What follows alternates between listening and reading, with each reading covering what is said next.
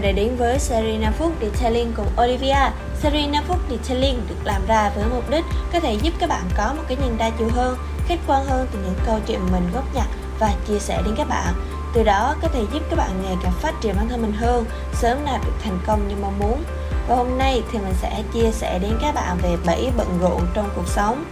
Vậy làm như thế nào để chúng ta nhận biết được rằng mình thực sự làm việc năng suất hay chỉ đơn giản là mình đang mắc trong cái bẫy bận rộn của chính mình?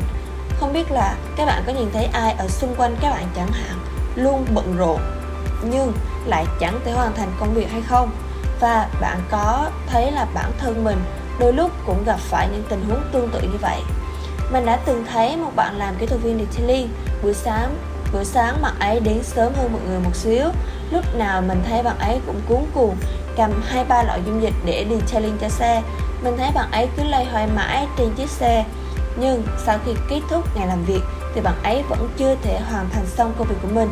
Mặc dù mình thấy bạn ấy rất bận rộn nha, có thể nói là không ngơi tay, mà người ta vẫn hay gọi đùa đó là chú ông chăm chỉ.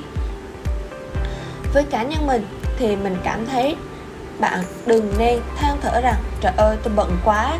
Mình thấy nha, các bạn sẽ sắp xếp được công việc nếu bạn trả lời được hai câu hỏi, việc này có quan trọng hay không, việc này có khẩn cấp hay không, chỉ cần như vậy thì bạn đã có thể sắp xếp được quỹ thời gian của mình rồi. Mình có đọc ở đâu đó một câu như thế này, đó là đừng cố thể hiện mình là một chú ông chăm chỉ, hãy biến mình thành một người làm việc có hiệu quả.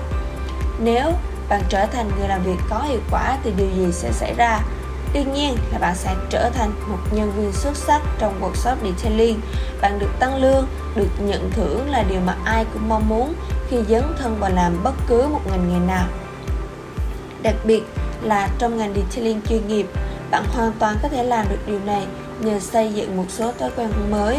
Nó sẽ giúp bạn tận dụng được tối đa 8 giờ làm việc mỗi ngày và khi bạn phân bổ thời gian hợp lý thì bạn sẽ càng dễ kiểm soát được công việc mà bạn đang làm và đạt được kết quả khả thi. Ngoài ra thì mình thấy quá bận, nó là từ để khiến nhiều người dễ từ chối nhau hơn. Thậm chí là khi sếp muốn giao thêm việc cho bạn, hoặc là khi khách hàng cần bạn làm dịch vụ, thì bạn chỉ cần nói là em đang bận thì công việc đó sẽ được giao cho một người mới. Và vô tình, bạn sẽ đóng tất cả những cánh cửa cơ hội của bạn lại. Và nhường cơ hội phát triển cho một người khác, dù nó là cơ hội lớn hay cơ hội nhỏ. Và đương nhiên nếu bạn sẵn sàng, cam kết và cho bản thân mình cơ hội để phát triển, thì bạn sẽ luôn có thời gian rảnh rỗi để làm điều đó. Cho dù nó chỉ mất 5 phút mỗi ngày, thì bạn vẫn có rất nhiều thay đổi. Và với góc nhìn của mình, thì mình thấy những người than thở, bận rộn đều là những người mua dây buộc mình.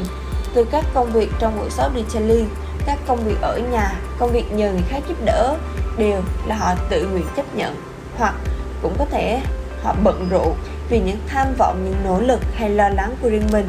Vì họ thực sự yêu thích sự bận rộn và sợ rằng nếu không cùng bận rộn nữa thì họ sẽ đối mặt với một điều gì đó khủng khiếp. Ngoài ra thì sự bận rộn nó còn trở thành một loại minh chứng để chứng minh cho sự tồn tại và nó đối lập với sự vô dụng. Rõ ràng là trong cuộc sống, bạn có thể tủm tỉm và vô nghĩa nếu bạn rất bận rộn, lúc nào cũng có việc để làm và nếu như mà công việc của bạn làm không đem lại một kết quả thực sự rõ ràng hay là một sản phẩm gì đó, thì mình cũng không chắc chắn rằng công việc của bạn có thực sự cần thiết hay không. Và qua tập podcast ngày hôm nay, hy vọng rằng các bạn sẽ có một cái nhìn khách quan hơn với sự bận rộn. Và mình cũng mong rằng các bạn sẽ không đem sự bận rộn để từ chối bất cứ một cơ hội công việc nào nếu bạn không thực sự quá bận.